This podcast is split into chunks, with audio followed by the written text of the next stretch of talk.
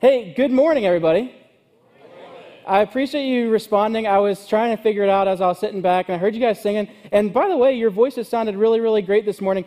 I was thinking about it, and I was like, if I get up there and I say good morning and they don't say good morning back, my next plan of action was to sit and awkwardly stare at like one or two of you until somebody just said good morning.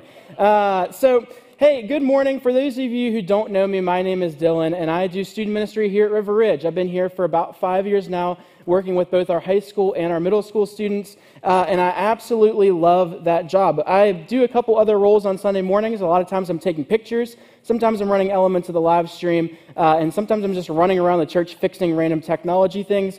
But every now and then, Matt lets me get up here and preach and teach and talk to you guys about the Word of God, and I am thankful to have that opportunity this morning. So, if you will, let's go ahead and pray uh, as we get back into our uh, series called Ancient Words Relevant Truth. Dear Lord, thank you for today. Thank you for the opportunity to get together and to read your word. God, today as we read a story that we've maybe heard a thousand times, help it to uh, be new to us. Help us to get something new from it. Help us to have a takeaway that changes our life this morning. God, I believe that your word is active. I believe that your word is powerful, and it will change us if we really pay attention to what it has to say. So this morning, help us to really lean in to what you have for us. In Jesus' name, amen. So, like I said, guys, we're back in our series called Ancient Words, Relevant Truth, or Relevant for short. If you don't have one of these yet, I'm going to encourage you. We have these really awesome devotional guides that will walk you through the Bible in a year, and we actually reordered these, and they are now spelled correctly. So, yeah.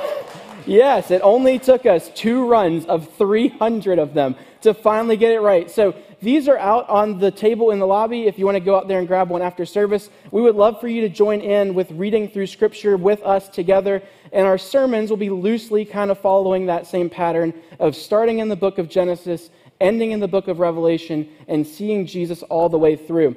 Uh, really quickly, I just wanted to speak to where some of you guys might be with this reading guide. Maybe some of you guys at the beginning of the year had really great intentions and you said, you know what? I think that this is the year that I'm going to read the Bible in a year. And you picked up one of these guides and you took it home and you kind of like threw it off on your couch and it's still just kind of sitting on your couch, right? I want to invite you to go ahead and start tomorrow. Because any time that we can start reading Scripture is a good time to start reading Scripture. So even if you've missed out on the first couple weeks, don't miss out on the next couple weeks. Because what God has to say to us through His Word is absolutely amazing. And like I said, I think it will change us. So this morning, uh, we're going to be talking about a story that a lot of you guys have heard. By show of hands, who has ever heard the story of Noah's Ark? Yes, okay? Uh, a lot of you guys have maybe even watched like some cool Veggie Tales movie on it, or you sat through a Sunday school lesson on it, and you just, when you think of Noah's Ark, you think of like a giant, majestic boat, and then this big old flood, and then these cute little like cartoon animals just kind of frolicking around. Uh, unfortunately, that's not actually the story that Scripture paints. It's a little bit different than that. Uh, but because we have middle school kids in here today, I'm going to try to keep it a little bit PG for us. Um, so before we get started, I want to return to where we've been. The past couple weeks, we've been talking about the idea of Genesis and what it does to set up the rest of Scripture for us. And so, in the first week of our series, Matt took us through the creation account that's found in Genesis 1 and 2. And Matt said things like, you know, there's a lot of different theories about how creation actually worked, but the important thing to remember is that God created everything.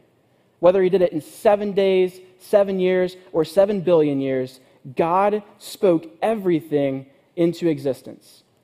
Which changes my life when I think about it because it means that God spoke me into existence. It means that he was intentionally thinking about you and I at the beginning of creation. And that's pretty cool. When God creates everything, he says that it is good. But he looks around and he sees that something is missing. So he creates humankind. And when he does that, he says it's very good. You see, there was an original goodness to creation, but I think in 2023, sometimes it's hard for us to see that original goodness in creation. So, what we learned last week was why the world is how it is, why the world is broken today.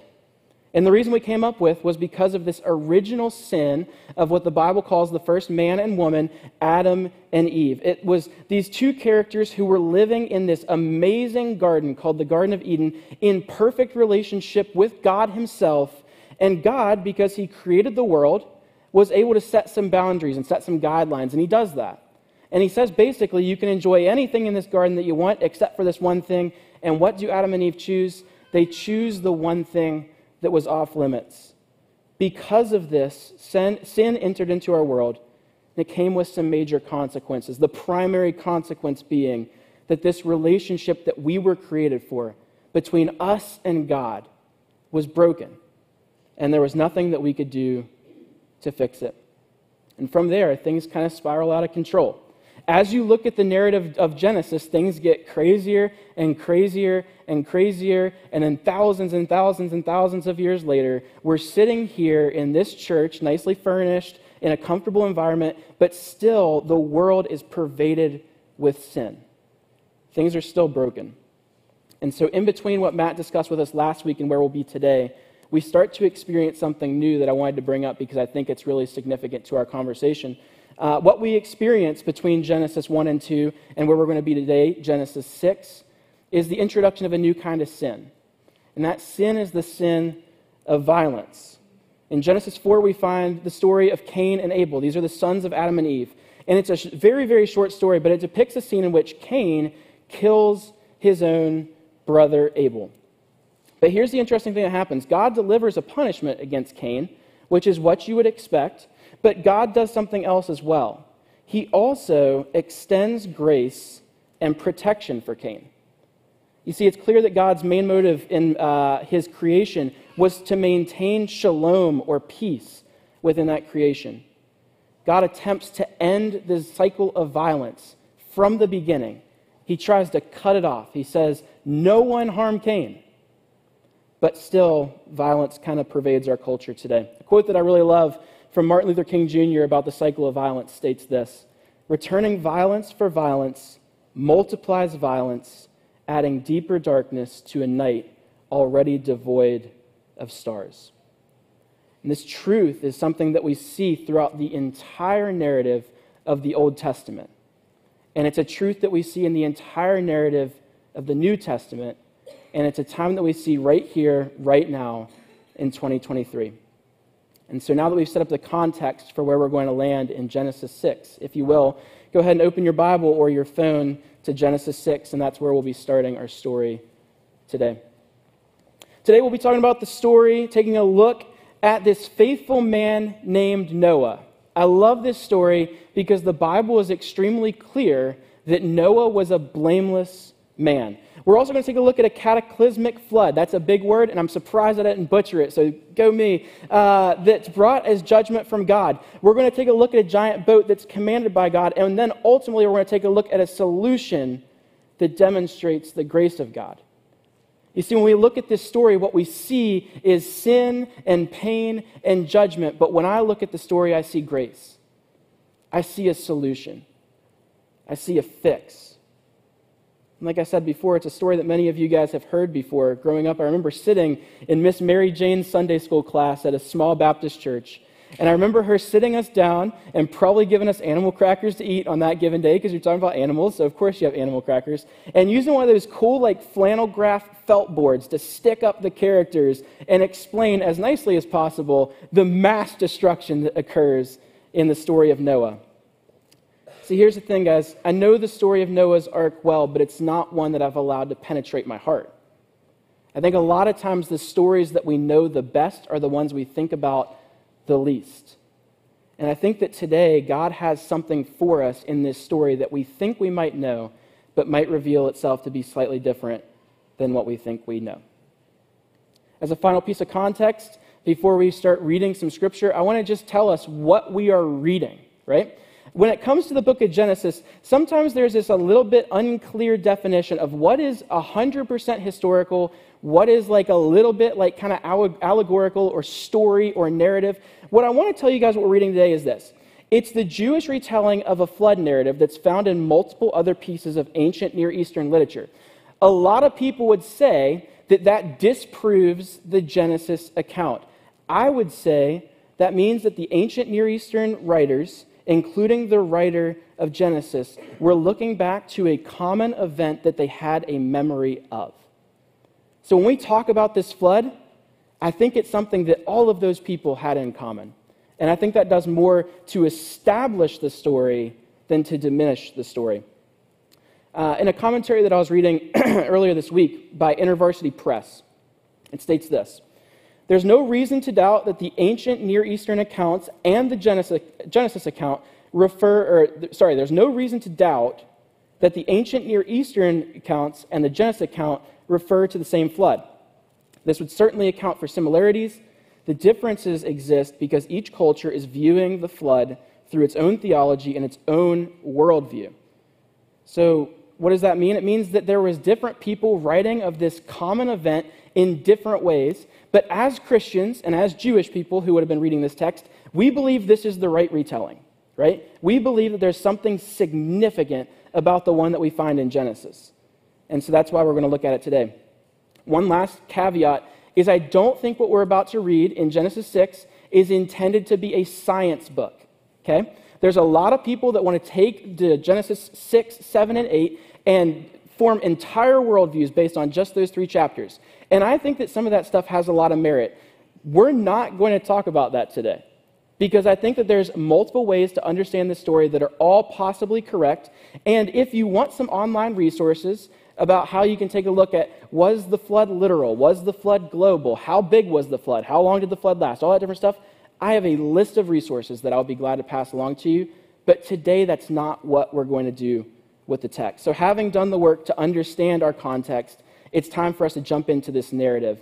And I think this story is just absolutely amazing. It starts like this in Genesis chapter 6, verse 1. When mankind began to multiply on the earth and daughters were born to them, the sons of the God saw that the daughters of mankind were beautiful, and they took as uh, any they chose as wives for themselves. And the Lord said, My spirit will not remain with mankind forever because they are corrupt. Their days will be a 120 years. The Nephilim were on the earth both in those days and afterward when the sons of God came to the daughters of mankind who bore children to them. They were the powerful men of old the famous men. In verse 4, or in verses 1 and 4, sorry, we start to already have some questions start arising. You know, I was talking to people this week and they're like, What are you preaching on? I'm like, Oh, I'm preaching about these like evil divine beings having sex with humans and creating giants. And they're like, Whoa, what? And I'm like, The Bible is wild sometimes. So, anyway, the questions that came up for me, uh, as someone who, for what it's worth, I have a degree in the Bible. I did this for college. There's still a lot of things I don't understand. The questions that came up were who were the daughters of man? Who were the sons of God? Why is this union between the two parties provoking the judgment of God? And what does it mean by their days will be 120 years? The simple answer I came up to for these questions was this I'm not certain, which I know is not satisfying. But when it comes to the Old Testament, sometimes there's things that we read that we do not definitively know. And that doesn't mean we stop looking for a good answer. It means sometimes there's things that are complicated. Sometimes there's things that are over our head. And honestly, I can't wait until heaven when I get to sit with God Himself and ask some of these questions. But for today, the answer to those questions is I'm not certain. Here's what I think is happening. Uh, the most accurate depiction I've found that seems to fit with what's going on with the rest of the Bible and it comes from the makers of the Bible Project, which is a great online resource. If you haven't used the Bible Project before, you should really check it out. It's a website. I think it's literally BibleProject.com. And they have great explainer videos that will tell you all about Scripture. Here's what the makers of the Bible Project say about Genesis 6. In Genesis 6, we get an odd story about the sons of God, which could refer to evil angelic beings. I'm like, in my mind, the picture that pops up Mothman. Like, it, I just feel like it's just Mothman. Anyway, uh, sorry, it's a total sidebar. Uh, or it could refer, refer to some ancient kings who claim that they've descended to gods. And when I think about that, I think about certain politicians that might claim the same thing. Seems that their sin was that they acquired as many wives as they wanted, and they produced the Nephilim, great warriors who are sometimes viewed as being the giants of old. So, according to what we have in this view, in the beginning of Genesis chapter 6 is we have these evil angelic beings, potentially, or kings, who are taking as many wives as they want, which is against God's plan for marriage, right? We believe in one man, one woman in marriage. And they're having these really weird babies that are called the Nephilim, which are giants. Uh, and I'll be honest, guys, I don't really think we have that going on in 2023. I could be totally wrong. There could be stuff I don't know. Uh, but I haven't seen giants, and I definitely haven't seen like a demonic angelic being in my life. So, with that being said, sometimes this context is a little difficult for us because we're like, that doesn't seem to connect to me. Today, I want to show you that it does. One last point on the Nephilim. I think it's just interesting because sometimes people will be like, Did you know that there's giants in the Bible? And you're like, no, that can't be true. And then you start reading this, and you're like, yeah, a little bit. Uh, in the book of Numbers, the author of that book actually states that they were like, the people, the general people, were like grasshoppers compared to the size of the Nephilim. So if you ever heard that there's giants in the Bible, it's safe to say there probably are. If you've heard that there's giants still in the playoffs, it's safe to say that's a lie because, because they're bad. Because they're bad and they hurt me personally when they beat the Vikings. So I'm glad you guys laughed at that. I wasn't sure if that one was going to land, but we went with it. No matter what theory we accept, no matter what theory is presented, and maybe it's correct or maybe it's incorrect, uh, the truth remains that here's what's happening. Humans are going outside of their relationship with God to create for themselves a life that they've always wanted. And what's happening through doing that is they're creating a world that's more sinful and more violent. They're pursuing their own well being at the expense of others, and God is provoked by their actions. You see, God creates this amazing world in Genesis 1. And by Genesis 6, things are just totally, totally out of whack. You know, one of the primary reasons I work a lot with teenagers, and I talk to them about faith quite a bit.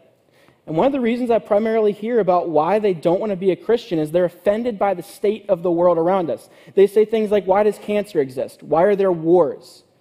Why do people die at a young age? Why are my relationships broken? Why did my parents get a divorce? If God is good, why does pain exist?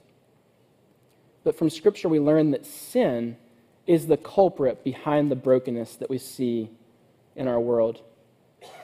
You see, God creates everything and He says it's good. I believe that in 2023, despite the world not looking good, that God is still good. I think that what we see here is our problem. We caused it. The world is broken, but it's not his fault, it's ours. And so, our first takeaway, if you're taking notes on your paper today, is this We live in a sinful world. We live in a sinful world. You know, as Matt mentioned last week, sin can be super attractive, right? We commit sin every single day in one way or another. And the reason we do that is because it's attractive. Sin usually seems like the right path to get many of the things that we long for in life.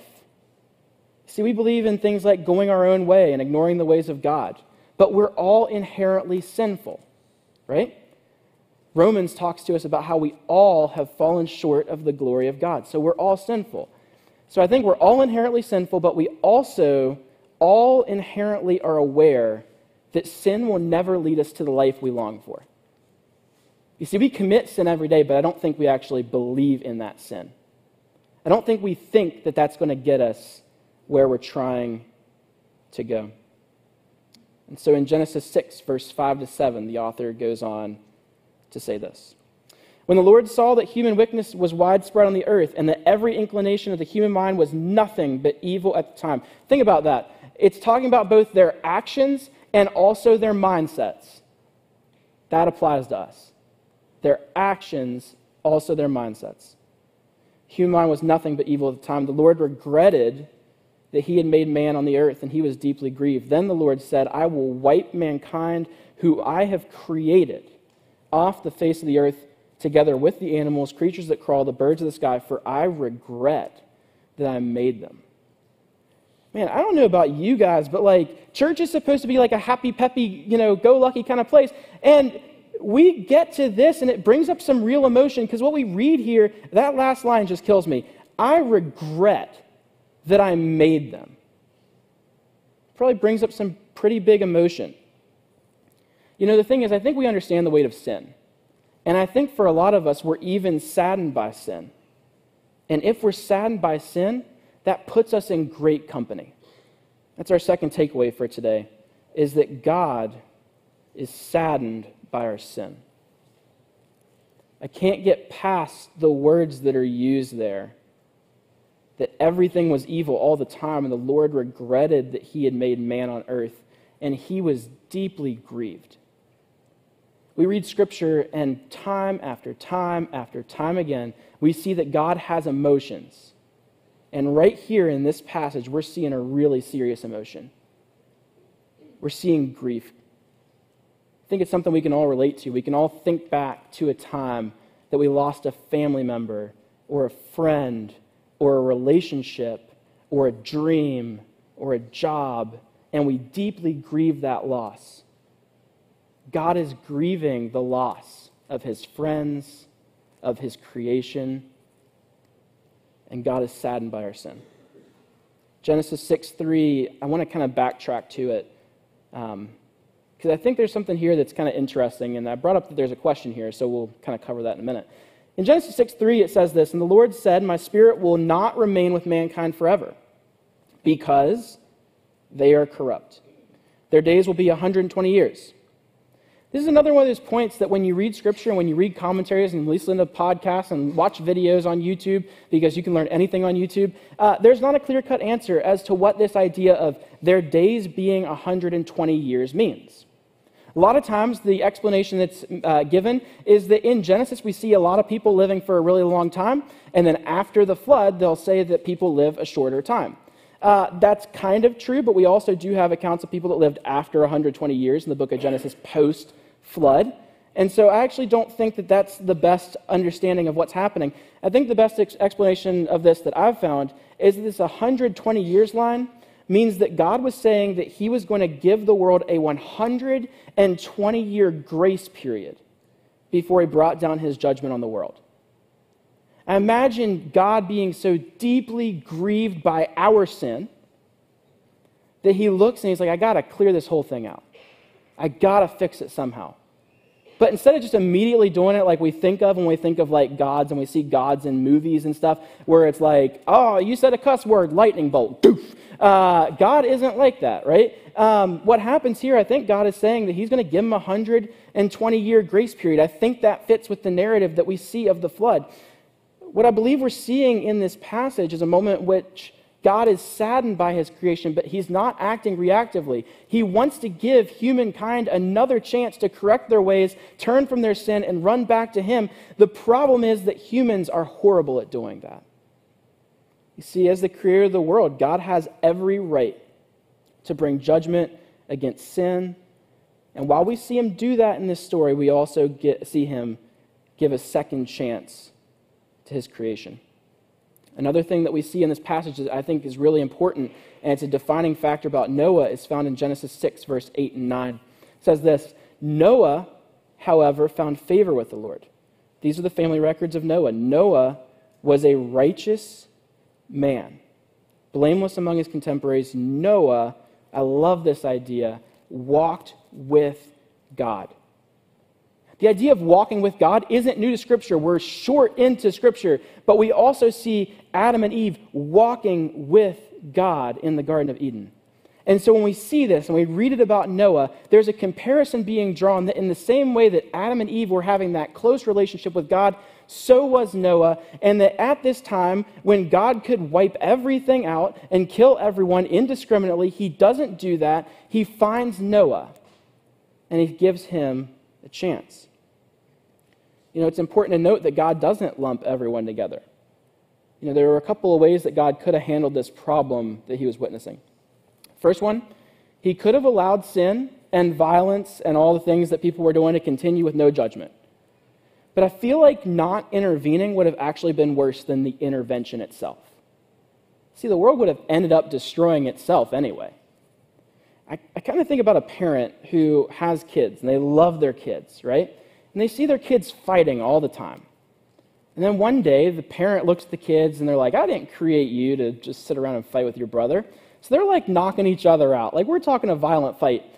And the parent just kind of looks at it and walks away and turns a blind eye. None of us would consider that to be good parenting. And none of us would consider it good if God had just turned a blind eye and let everything keep going as it was.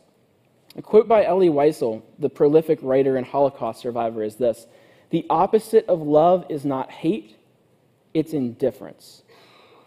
See, the thing is, God was grieved by this sin, but he was not indifferent to the situation. He had a stake in it, and he wanted to fix it. Another possible solution is he could have scrapped the entire world, restarted on Mars, Venus, or my favorite planet, Pandora. Any Avatar fans? Not many. Okay, cool. Uh, but guys, the same God who brought our world from non function to function, from chaos to order, could have spoken the entire thing back into chaos and back into non function. He could have said, I'm done with it. And he could have just destroyed the entire thing right on the spot. Instead, he finds a third solution. He judges the world because of their sin, but he shows grace in the process by allowing Noah to live uh, and waiting 120 years after the flood. This is the pattern this isn't new to God. Adam and Eve, they're given commands, they break the commands. They now see that they're naked and they're ashamed of that. God exhibits grace by making them clothes. The next story we see in just a short span of time Cain kills his brother. He's afraid and paranoid for his life, thinking that somebody's going to kill him, and God extends grace by offering him some level of divine protection. You see, ultimately, the story of Noah is just another example of what God does. It's another example of his unchanging character, and his unchanging character is full of mercy and grace. And we see him exhibit that grace here. That's our next point. God extends grace to us.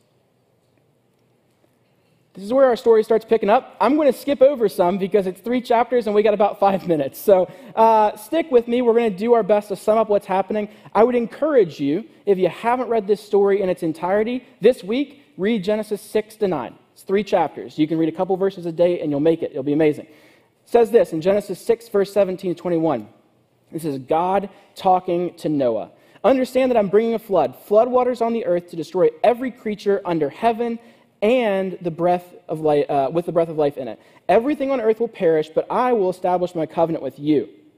And you'll enter the ark with your sons, your wife, and your sons' wives. And then basically what he tells them next is to take a bunch of animals along because everybody loves animals, right? so anyway, I imagine he's like, this is going to be really hard on you guys. Take some puppies. like, just take a couple of puppies. Uh, like I said, what we see here is a tough conversation between Noah and God. This is the moment where God is grieved and he's laying out his plan for judgment, but he's also laying out a plan for grace. Initially, as I was reading this, I started to ask myself, what might Noah be thinking? What might Noah be feeling? I want to place ourselves in this story. What was this like? Anxiety about how big the flood was going to be, remorse over the fact there's people who are not going to be saved, despair because his friends wouldn't be going with him, anger that God would let the world come to this, and maybe some self doubt over whether he could complete this assignment. So, in the middle of all these emotions, what is Noah's response? It says this in Genesis 6, verse 22. And Noah did this. He did everything that God had commanded him. We're short on time, but I do want to kind of bring up this question for us. Maybe you can jot this down if you have a little bit of space on your notes. Do we trust God enough to do everything that he commands? See, the response from Noah is, is simple it's everything that God commands. I think for you and I, we like to take things, we like to segment them off a little bit. We're like, oh, I'll give God like my Sunday morning, but I'm not going to give him like my Sunday night. And I'm going to give him like a little bit of my money, but I'm not going to give him control over all my money. And like, I'm going to give him some of my relationship stuff, but like my marriage, like I can kind of do whatever I want in that, right? At the end of the day, I don't think many of us actually trust God enough to do everything that He commands. But our next takeaway, and something I think is a good takeaway for all of us, is this that we're called to irresponsible obedience. You see, the people that were watching Noah do this probably thought he was crazy, but nevertheless, Noah continued on in faith, trusting God's promise and acting on this irresponsible seeming obedience to build the ark that would ultimately save him from the coming flood.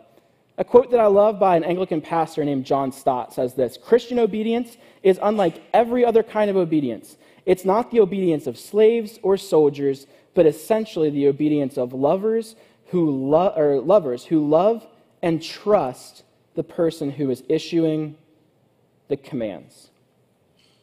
Genesis chapter 7, verse 5, we hear the same thing again. And Noah did everything that the Lord commanded him.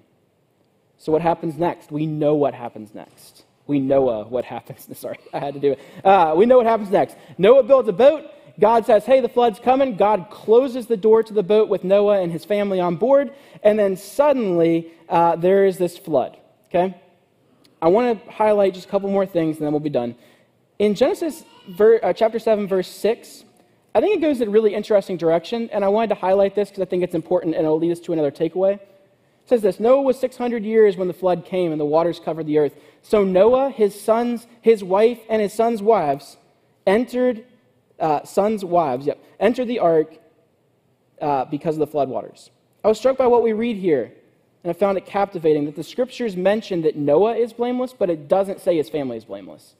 It says that Noah is obedient, but it says nothing about his family helping. Leads us to our next big takeaway that our obedience brings hope to the world. When we are obedient to the things that God calls us to, it results in some really cool things for other people. Right? See, it doesn't tell us that Noah's family was blameless like he was. We just know that Noah acted on that irresponsible obedience and his family is saved because of it. You know, it's pretty cool to think about the implications of this. Based on this story, if it wasn't for Noah, humanity is gone. If it wasn't for Noah, you and I are not here, according to this story. The obedience of one guy changes the course of history forever. I think it's insane to think about the implications of the obedience of just one person. That's where I want us to land and conclude this morning you know, thinking about the implications of one person who was obedient. You see, the unifying theme of Scripture is Jesus. And this idea of obedience that results in salvation isn't just Noah's story, it's Jesus' story. In Philippians chapter 2, verse 8, says this He, it's Jesus, humbled himself by becoming obedient to the point of death, even to death on a cross. You see, the act of dying on a cross was an act of irresponsible obedience on the part of Jesus. Jesus was told the plan from the Father, and he acted on it. And because of that, we have a way of having a restored relationship with God because the obedience of one person. St. Augustine writes this uh, in his book, The City of God. Undoubtedly, the ark is a symbol of the city of God on its pilgrimage in history, a figure of the church which was saved by the wood on which there hung a mediator between God and men, himself man, Christ Jesus. As we finish up, I kind of want to point out what's happening. If we read Scripture through the lens of Jesus being the point of it all, then Noah points us to Jesus the wooden ark points us to the wooden cross, and the people who get to go on and just kind of enjoy the ride, that's you and I. You see, our obedience is important, but it can't save us. But the obedience of Jesus is enough to save us. Our salvation is made possible only through the obedience of Jesus. Romans 5:19 just as through one man's disobedience the many were made sinners, so also through the one man's obedience the many will become made righteous.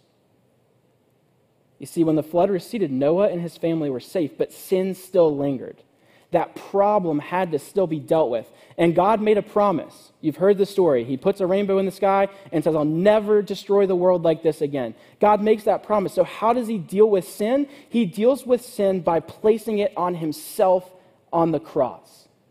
He takes everything that you and I have done, every penalty that you and I deserve, and He places it on Himself. And that leads us to our final takeaway for today that Jesus' ultimate obedience is our ultimate hope. You know, my prayer for us today is that we would place our faith in Jesus, that you would make him the source of your hope. You see, there was salvation for those who clung to the ark, and there's salvation for anyone who would cling to the cross. I want to finish by reciting a verse together, and then singing a quick song together. We're going to do something a little different, and I think it's going to be great. So if you would, go ahead and stand up with me. And this verse is going to be on the screen. You can say it with me, or you can just listen. Uh, but it's really, really great. And I think it sums up everything we've talked about in this way. 1 Peter 1 3 says this Blessed be the God and Father of our Lord Jesus Christ. Because of his great mercy, he has given us new birth into a living hope through the resurrection of Jesus Christ from the dead.